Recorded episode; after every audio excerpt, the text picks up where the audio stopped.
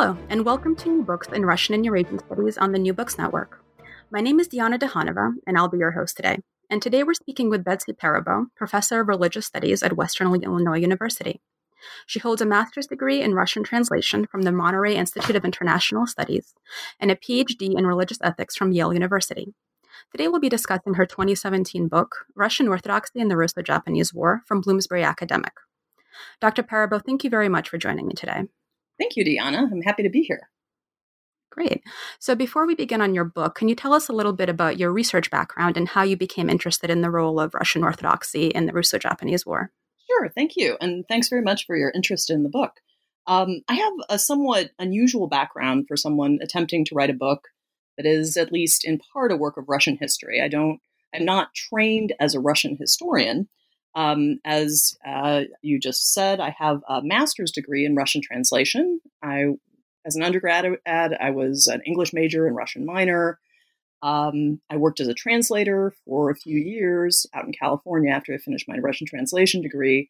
And then I decided to go back and study religion. Um, and my plan at that time was not to go into Orthodoxy. And in fact, I completed my PhD on um, American perspectives, American Christian perspectives on the ethics of war, on just war theory.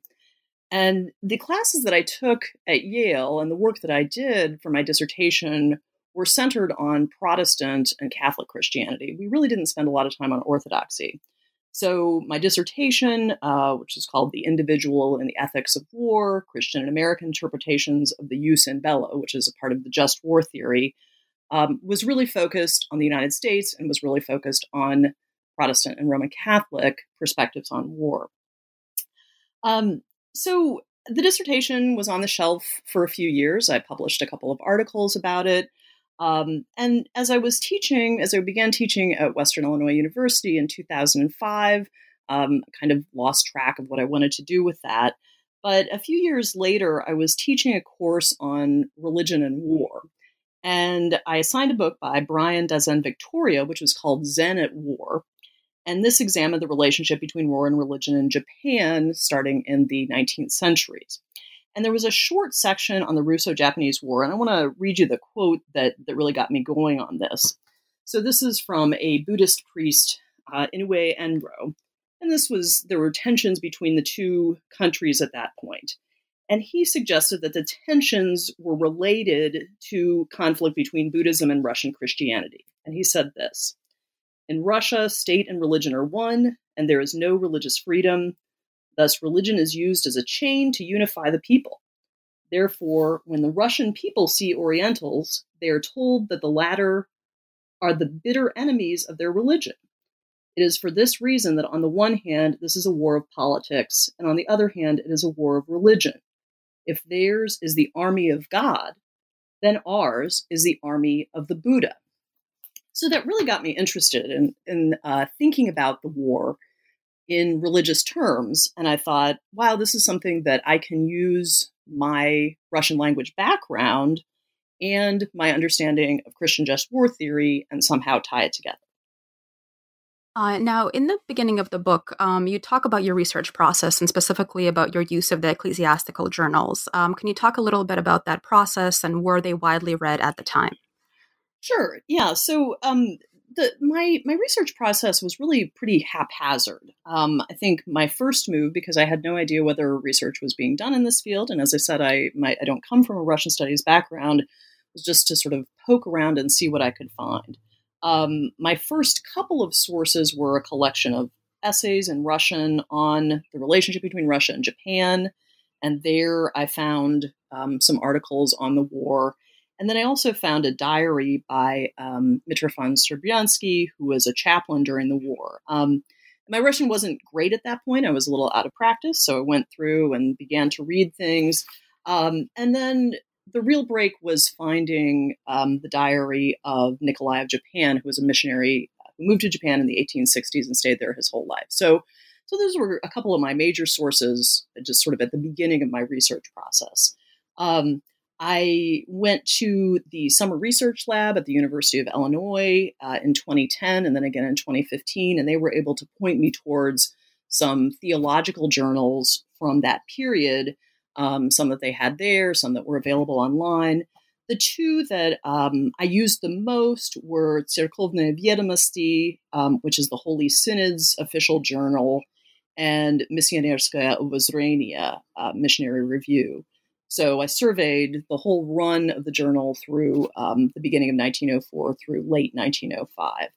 I have a few other journals that I used that um, I didn't get the entire runs of, um, including one from the Kazan uh, Theological Academy, uh, one from the Moscow Theological Academy, so a variety of different journals like that.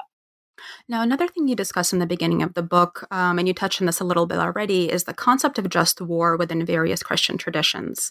Can you talk about where this concept originated and what are the broad characteristics and basic arguments that have shaped it? Sure. So um, the the just war tradition is is a very broad tradition. Um, it has pre-Christian history, so the idea that military leaders and warriors must be just in some way um, predates Christianity in the West, uh, everywhere, and also uh, exists in other religious traditions. In Christianity, it begins I would say the origins are in about the second or third century as Christians begin to grapple with the idea that um, Christ isn't going to return immediately, that the reign of peace that they anticipated isn't going to immediately come about, and begin to consider what their responsibilities are in the state. And of course, Paul has addressed this in his letter to the Romans. You need to be subject to the governing authorities. Um, and so the question of what exactly that means begins to really be addressed. And after the time of Constantine, when we begin to have a, a, Christian empire in place, there comes to be a consensus that, well, of course, Christians have to fight in wars, but they're going to do it in a way that's moral and just. Um, Augustine writes about this in the late fourth and early fifth centuries, and he's often credited with the beginnings of Christian just war theory. Um, there are a couple of different major elements of Christian just war theory, uh, beginning early in its history. So the first is referred to as jus ad bellum, that is justifications for going to war. Are you defending yourself? Are you defending an innocent person? Things along those lines. And then there's also um, jus in bello, which relates to justice during wartime. How do you treat other people? How do you conduct the war? So we have in the Western tradition a really extensive conversation about both sets of criteria. And this begins at the time of Augustine, continues through the medieval period, through the Reformation. And you can see arguments about all elements of just war theory at the Society of Christian Ethics today and in other within Christian denominations and scholarly organizations. So it's a very live issue. Uh, and where does Orthodoxy, and specifically Russian Orthodoxy, fit into the uh, framework? So this is this is the big and I would say really unresolved, kind of complicated question um, that Orthodoxy seems to run in a separate trajectory, right? And I would also say that I'm not sure that I can make any statements about anything other than Russian Orthodoxy um, there are many other forms of orthodoxy that are shaped by their own uh, geographic contexts and places and times.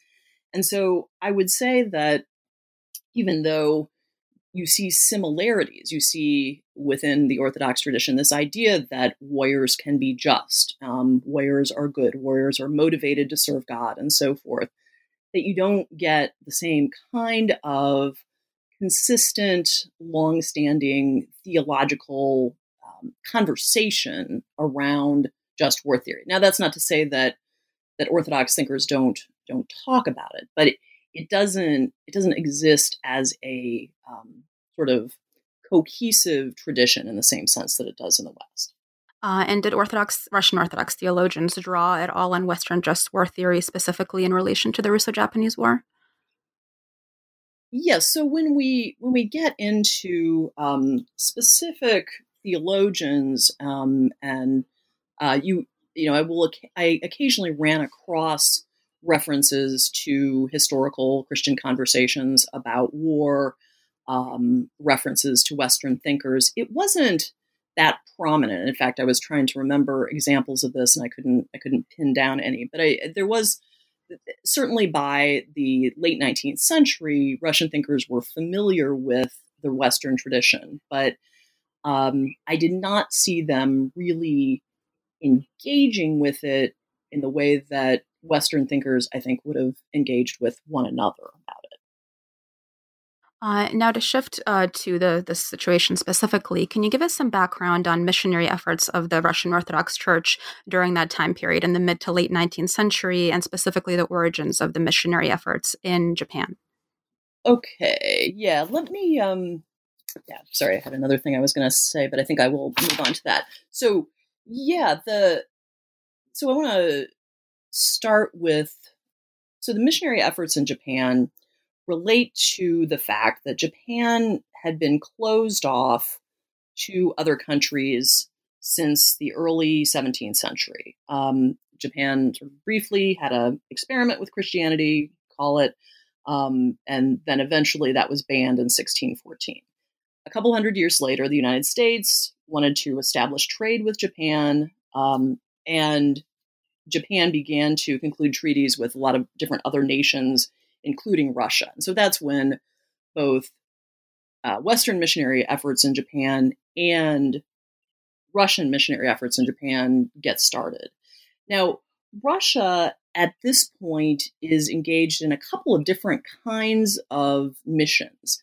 And I would say more than anything, Russia was engaged in uh, what were called external missions. Um, the terms are a little confusing. I think I'm taking these from Paul Werth's book, The Tsar's Foreign Faiths.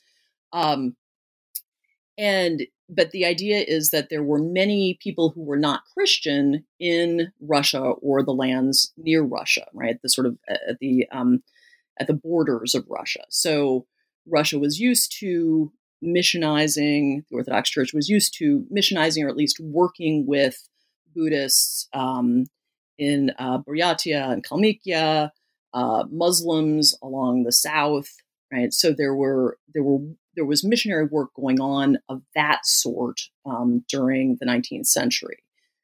Um, the the Orthodox mission to Japan is um, a little bit different. I mean, much much smaller scale, um, and it starts. And I I think I'm maybe moving ahead in, in your questions, but I think this this sort of comes naturally.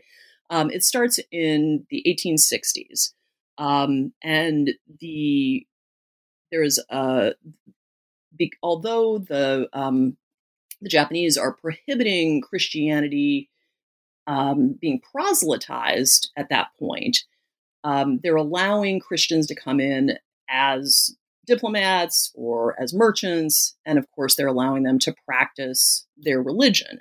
And so both Russia and other countries sort of sneak some clergy in. I mean, it's not really sneaking; they're they're allowed to do it. But once the clergy are there, they begin to reach out to the Japanese. And what happens with the Russian Orthodox mission is that there's a young man um, who is will become known as Nikolai of Japan, who goes there. Um, he's a young man. He's just been ordained. He goes to Japan, he learns the language, he learns the culture, he fully immerses himself in understanding this, what to him is a very strange, unusual land.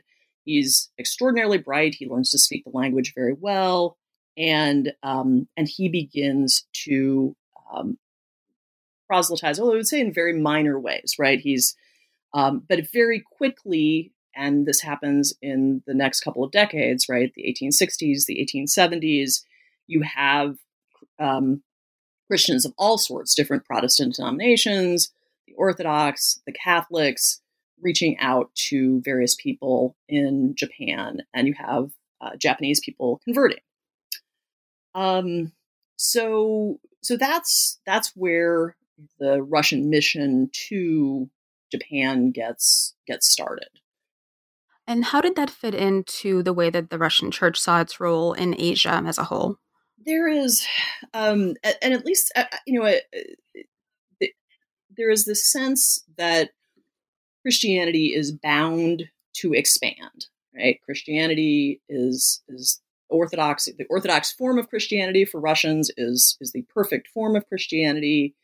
and it's going to necessarily expand throughout the world. Um, and so, although this isn't a motive for the war, the war in 1900, which begins in, in uh, the beginning of 1904, the war is fought over territory. There's it's not a holy war, it's not a religious war in any way at the start, but almost immediately as you begin to get into the war, as the war is declared, or even before the war is declared, you have people starting to talk about how natural it be, would be for Russia to go into Japan and convert it to Christianity. And so that that notion, and I, I compare it at some point to to manifest destiny, right? This this idea that um, you know in the United States we mm-hmm. thought uh, people a couple hundred years thought, well, it's natural for Christianity to expand and get rid of these heathen Native Americans, right, or Indians. Um, and similarly, there's just this sort of condescending attitude towards people of other faiths that naturally our religion is superior. And so if people are exposed to it, um, then they'll accept it. Or even, you know, maybe they have to be pushed a little bit, right? Maybe God's going to help us by, um, you know, granting us a military victory there, and then we'll be in charge, and then people will naturally be drawn to uh, Orthodox Christianity. At the beginning of the war, what was the status of the church um, in Japan, and how was Russia in general perceived? So the the status of the church in Japan was was quite good. The Orthodox Church. Nikolai, as I said, was um, very a very learned man, and he was also careful about his proselytizing. He was well aware, and I know this from a, a report that he put together for um, the government in 1869, was well aware of the problems that proselytizing has ca- had caused in Japan and how it led to the expulsion of Christians in the early 1600s. So he knew that history.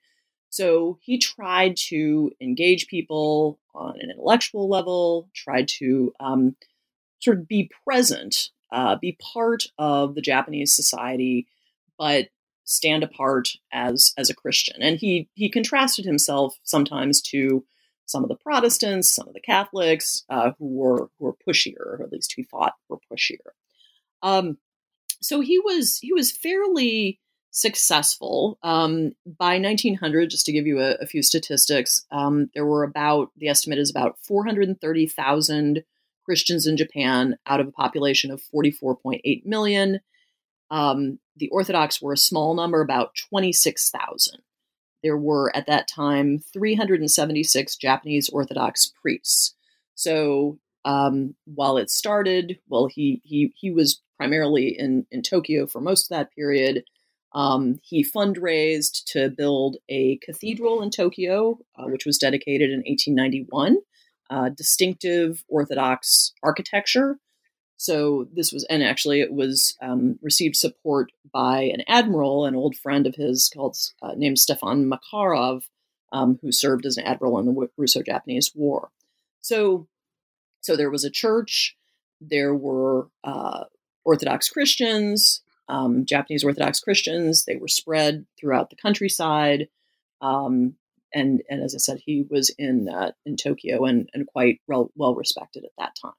Could you talk a little bit more about the key church leaders in Japan during the war, um, specifically how they approached their missionary efforts prior to the war and how that changed uh, when the war began? Okay, yeah, sure. So, so Nikolai, um, really the only Russian we have in Japan who's part of the Japanese Orthodox Church is Nikolai. Um, the diplomatic corps leaves. He uh, does not have um, Russians with him at the church at that time. There are occasionally people who come in, but uh, there is a um, an essay or a section of an essay that he says something like, "Here I am the only Russian." And he feels quite isolated while he is um, while he is there. Um, the so so Nikolai is convinced that um, it is appropriate for his Japanese congregation to fight in the war that their country has declared.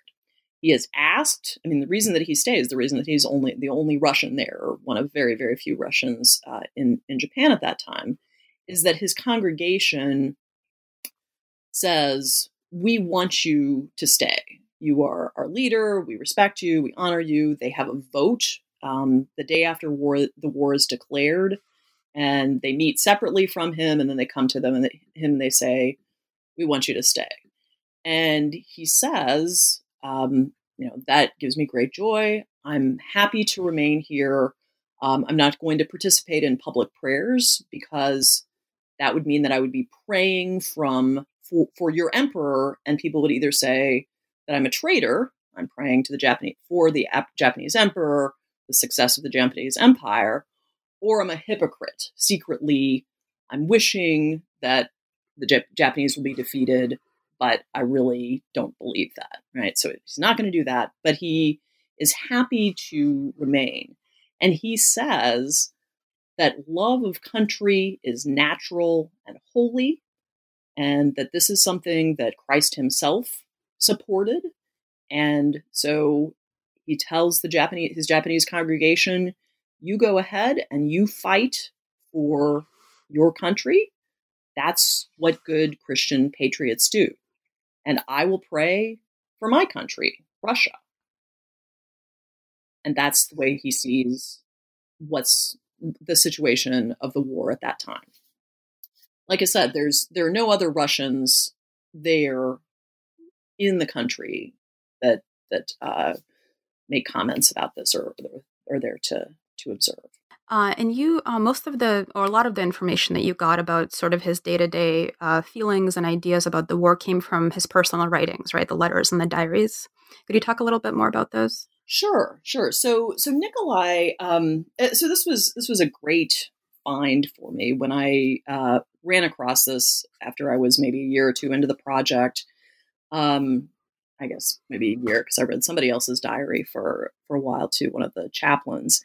Um, but he he was a very good diarist. He he wrote almost every day, um, and he made substantial entries in his diary. He talked about um, what was going on in the city. He talked about what was going on in his church. He talked about statements that he made. He talked about what people came, you know, problems that people came to him with. Um, so it was very extensive, and um, so the there may be I don't know 300 pages of that diary that I translated. And the whole there's a five volume uh, collection of it in the Library of Congress, and I I was able to go there and and scan uh, quite a bit of that in.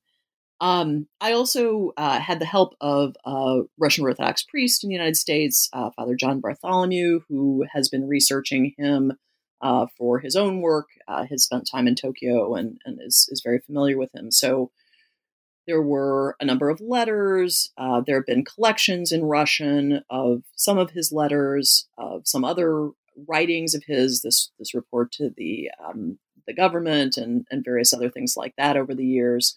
So so I felt like I had a pretty good sense of of what he was thinking about and feeling while he um, while he was going through that process the the diary hasn't been translated into English, and so um, that was I felt like a, a, valuable resource to use to give you a window into um, this particular case. Uh, now, to talk a little bit about the Russian soldiers who were serving in Japan, did you get a sense from your research of their religious practice and whether Orthodoxy played a role in their day to day lives or their self understanding of what they were doing there? So um, it's it's hard to generalize, right? To there were um, something like thirty-five thousand soldiers killed, uh, or maybe more than that, maybe uh, really hundreds of thousands serving, and so my research was really um, more of a, a, kind of case study uh, analysis rather than trying to generalize across the board about the lives of, of Russian soldiers.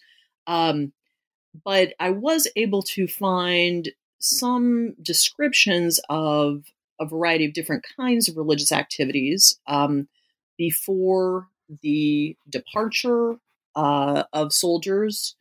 There would be services that um, priests would hold to send them off. So, for example, there was one in um, Omsk in April of 1904 where you have a bishop performing a prayer service outside in a field for troops that are about to be dispatched, um, giving them icons, singing holy songs, um, and uh, calling upon them to bravely go forth for faith, czar, and fatherland. You have, in addition to those services prior to going off to war, you have um, priests doing services on the train. Uh, there's a one of the priests that I um, read about put together a shrine to have on the train and did services at railway stations uh, on the way out to the front. And then you have um, priests conducting services in the field once they get there. Um, there is an example of a priest who is uh, leading soldiers on a retreat from battle, holding up a cross. Uh, there are actually several different reports on exactly how that happened. Um, so the priests are clearly right there in in the thick of it. Um, now, in terms of the specific practices of individuals, I, I wasn't able to identify um, much specifically on that, but it's clear that um, the priests were concerned, were talking to the soldiers about their spiritual well-being, were giving them sermons, were regularly um, conducting liturgy with them.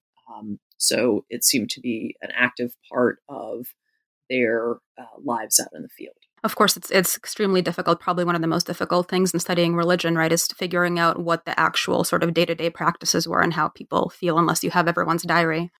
Yeah, and I mean, I, I did like you know because I I did find one one diary of a a soldier, and I'd hoped that that would have more than it did, and and it just there just wasn't a lot of material. They the best material from that actually was that the soldier was captured and was a POW, and so I was able to um, get a report that he had of a Japanese Orthodox priest meeting with the Russian POWs, and so that was that was interesting. But yeah, but the actual day to day practice of the of the ordinary soldier kind of hard to to pin down. Uh, now, did you get the sense that there was any tension or disagreement about the war between the churchmen who were on the ground in Japan versus the ones who were back in Russia? Well, so the, the and the war, the, so the churchmen are at the front. They're not in Japan typically, although if they were if they were cat, I mean, the war was was not fought in Japan, but um, the so the where the church the I would say the priests on the ground um, were very supportive of their um, their charges, right? The the people that they that they served, the soldiers. Um, and in general, I didn't find a lot of tension between um, most of the um, most of the clergy uh, or the religious leaders. Uh, the vast majority of people supported the war.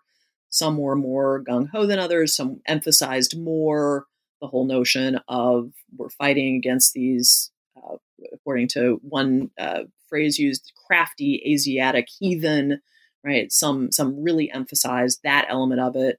Some others just emphasized, okay, you're a soldier, you fight, and that's good because you know you're serving your country, and God approves of that. So, so there was there were there were different levels of enthusiasm for the war and different ways of casting it, but there was very little opposition to participation in the war itself. Um, so uh, you have the support. I mean, and I have examples in the book of all sorts of statements issued from theological academies, from bishops, um, articles published talking about how the war was just because Japan hadn't followed certain procedures, uh, had done, you know, engaged in an attack unprovoked, things like that. So, so yeah, I would say in general there was a, a pretty consistent um, level of support for the war, regardless of whether the chap between the chaplains in the field and the people um, in authority in the church at home. Now, as we move forward historically and defeat seems increasingly likely for Russia, um, you write that Orthodox discourse around the war increasingly shifts, so from patriotic duty to a discourse of divine retribution.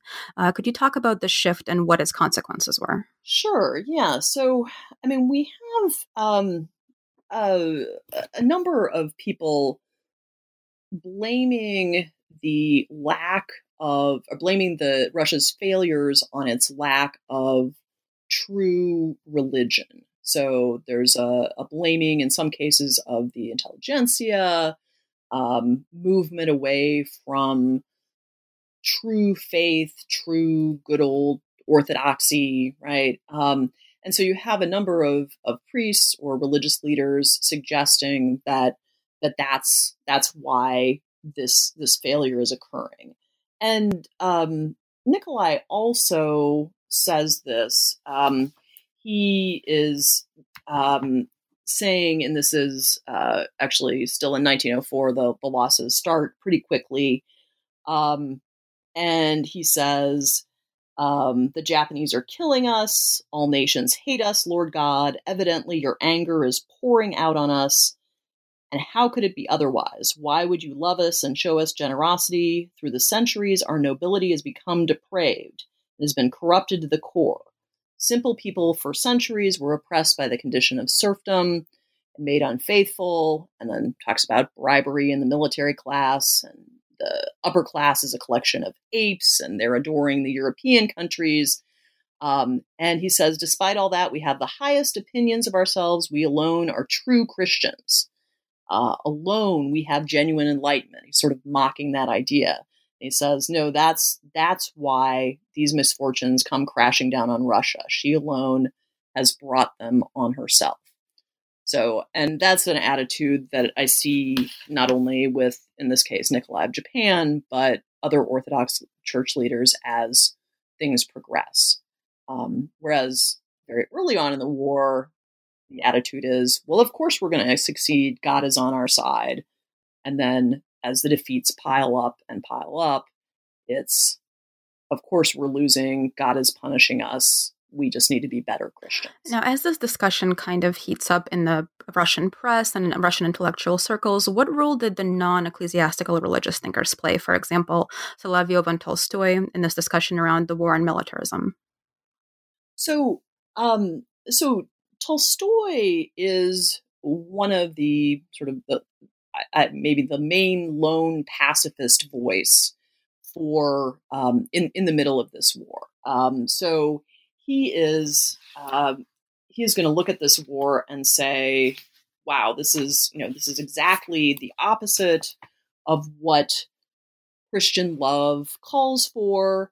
Um, and and this is uh, one of the things he says is, is, an article that actually is published in in English uh, in London, I believe, and he says to love one's enemies, the Japanese, the Chinese, those yellow people towards whom benighted men are now endeavoring to excite our hatred.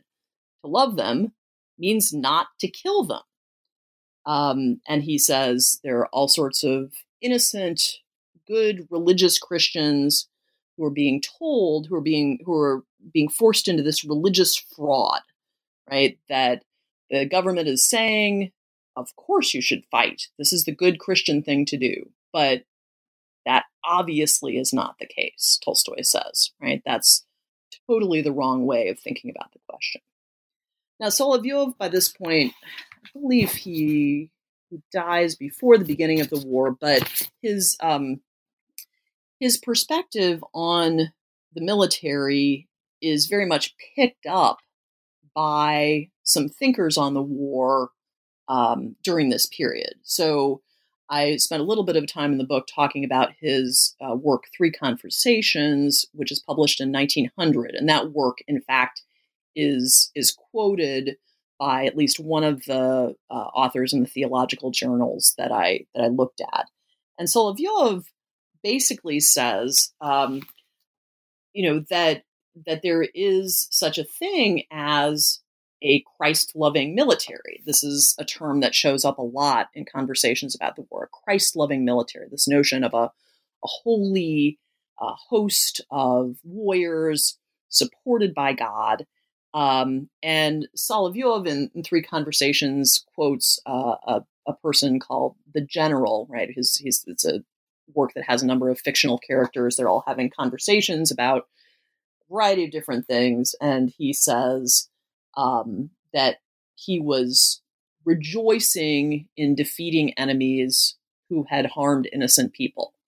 Um, that he sees this as a joyous and religious experience, that when you kill people who have been persecuting or harming innocent people, that that is the highest duty of the Christian. And so his his sort of take on that is picked up by um, people who support the Russo-Japanese War.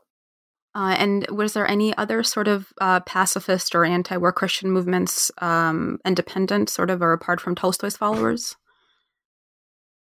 Not that I ran across. Um, I mean, he is he is so vilified in the press. It's as if I mean, you run across criticisms of Tolstoy everywhere. Nikolai has them. You see them in lots of the theological journals. Um, he is just he is such a prominent figure that um, I mean, there may have been other pacifists around, um, but I, I, certainly didn't see any kind of major treatment of them the way that I saw with Tolstoy. Um, and apart from Orthodox, did any other Russian Christian groups have a place in the patriotic discourse around the war? Um, you know, I I wasn't able to track down this reference. I believe that there are um, Protestant Christian groups that express support for it um, but I don't I don't remember for sure. Actually, I I, I um, feel like I ran across that, but I, I don't recall right now. Uh, can you talk about a little bit of the criticism that Russia received from other Christian groups around the world for this military action in Japan? Sure. So, I mean, one of the one of the interesting things is that you have um, you have the Russian Orthodox Church in Japan competing with a lot of different Protestant churches, um, and I would say to a lesser extent, Catholic, Roman Catholic churches that are based in in the West. They're based in Western countries, and so the the Japanese Christians that aren't Russian Orthodox blame Russia for the war, and I think that they, in some respect, influence the way that Christian churches back home, right? So these are Japanese missionaries, Japanese, you know, American missionaries to Japan or British missionaries to Japan, that they kind of cast this as um, the Russians are, um, you know, medieval crusaders who say that Christianity is on their side, but obviously it's not, and Japan is is the uh, the victim in this war. So you do get some some connections. The, the, the churches that are connected to missionary groups seem to, to seem to suggest that um, Russian Orthodox Christianity is is not real Christianity, right? That the Russians are just sort of exploiting Christianity and using it as a reason to fight the war and a justification for the war, but that Russian Orthodox Christianity is is bad mm-hmm. Christianity. Mm-hmm. So kind of the traditional argument against the Russian Orthodox Church as a really a political institution rather than a religious one. Exactly. Yeah. Um, so, how did the loss of the war impact the perception of the church, both in Japan and in Russia? So, in Japan, actually, um, the loss of the war doesn't seem to have hurt the Russian Orthodox Church, and I think that's largely due to the respect for Nikolai, the fact that the vast majority of the um, the Orthodox Church in Japan were Japanese citizens, and in fact, Japanese citizens who fully supported the war effort. Um, whether it, sometimes they, you know, participated by helping out the POWs, but they also fought in the war. And I have um, in my introduction to the book uh, a description of Nikolai performing a uh, panihida memorial service for two Japanese soldiers, Orthodox Christians, who died during the war. And he just he says that he uh, that that these are his spiritual children. And he says during the course of the service, he says, "You with brotherly love, I with the love of the Father, carry warm supplications to God that He will impute to them their strivings and death, undertaken by them in fulfillment of their duties to the fatherland and state, as martyrs' holy deeds, and reward them with the kingdom of heaven. So, what he's saying is these Japanese soldiers should be put into the kingdom of heaven, should, should be granted the kingdom of heaven. They are martyrs, right? It doesn't matter to him that they were fighting against his state. And so, so Christians in Japan, I mean, Russian Orthodox Christians in Japan were specifically saying, right, we can fight this war too. This is our war too. So they clearly try to delineate that. So as a result, right, Nikolai says at the end of the war that um, although he's very depressed about Russia losing the war, that the, one of the good things that comes out of it is what he says the, the little ship survives, right? That Russia experiences all these horrible military defeats, including a, a, a naval uh, defeat, but that the Russian Orthodox Church in Japan has survived. And so he feels very good about that. He stays in Japan. He dies in 1912. Um, the emperor sends a wreath to his funeral, something that was very unusual at that time. So there is there's very little downside to uh, the Japanese, the Russian Orthodox Church in Japan as the result of the war. And is there an Orthodox uh, presence in Japan today? Yes, there is. Yes, there continues to be. Um, in fact, I I, uh, I have not been there, but I know people who, who have been, and there is the the Holy Resurrection Cathedral that he built was destroyed but then rebuilt, and it's still referred to as Nikoraido, which is basically Nikolai's house. So apparently, at least according to one thing I read, maybe it's apocryphal. You can get into a cab in Japan and Tokyo airport and say you want to go to Nikoraido, and that's and they'll take you to the Holy Resurrection Cathedral. Um, that's the place. Uh, and as far as for, did you find in your research that the loss of the war had a negative impact on religious belief uh, in Russia, or just faith in imperial institutions in general?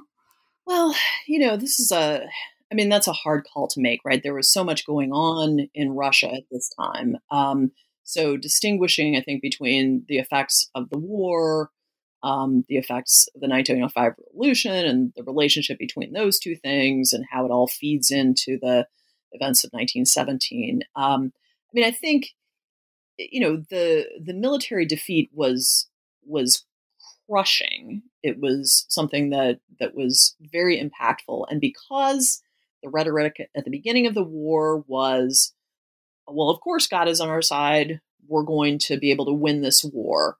Um, I, I, would suspect um, that you know that that played into a number of people's concerns about um, you know the czar and and the the power of the um, you know the institution of the church of, of everything um, the the combination, as you said, of of the church and and the state.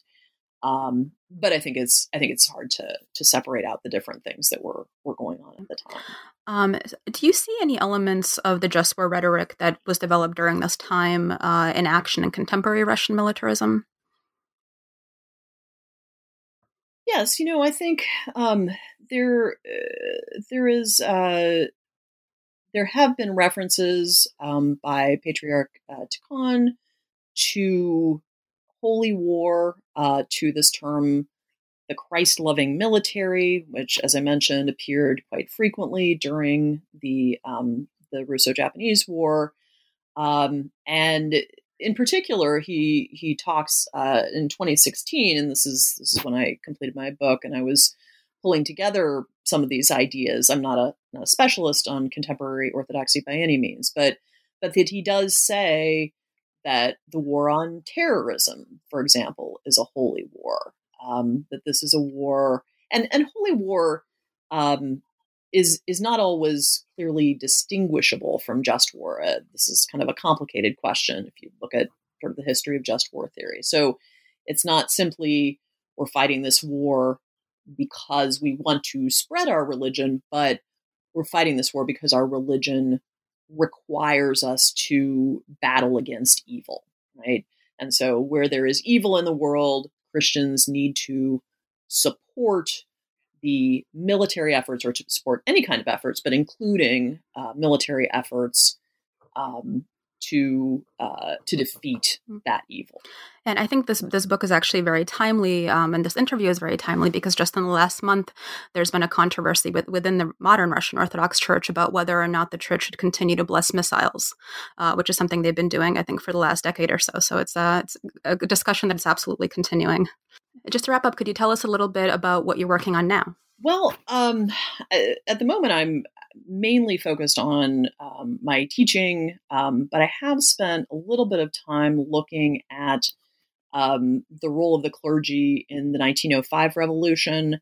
Um, so this is uh, obviously, as I said, you know, you've got a lot of things going on at the same time. And so the fact that you have a uh, clergy member, Father Gapon, involved in that that uh, conflict is and and I've done but I'm really just sort of scratching the surface of the research on that. Um, but that that there's that, and then there are also other clergy members who are expressing concerns about clerical participation in in revolutionary movements. Um, so that's a direction that that I might uh, be taking in the future. Thanks. So today we've been speaking with Dr. Betsy Perabo of Western Illinois University about her 2017 book, Russian Orthodoxy and the Russo-Japanese War, now available from Bloomsbury Academic. Dr. Perabo, thank you very much again for speaking with us today. Thank you so much. It's very interesting.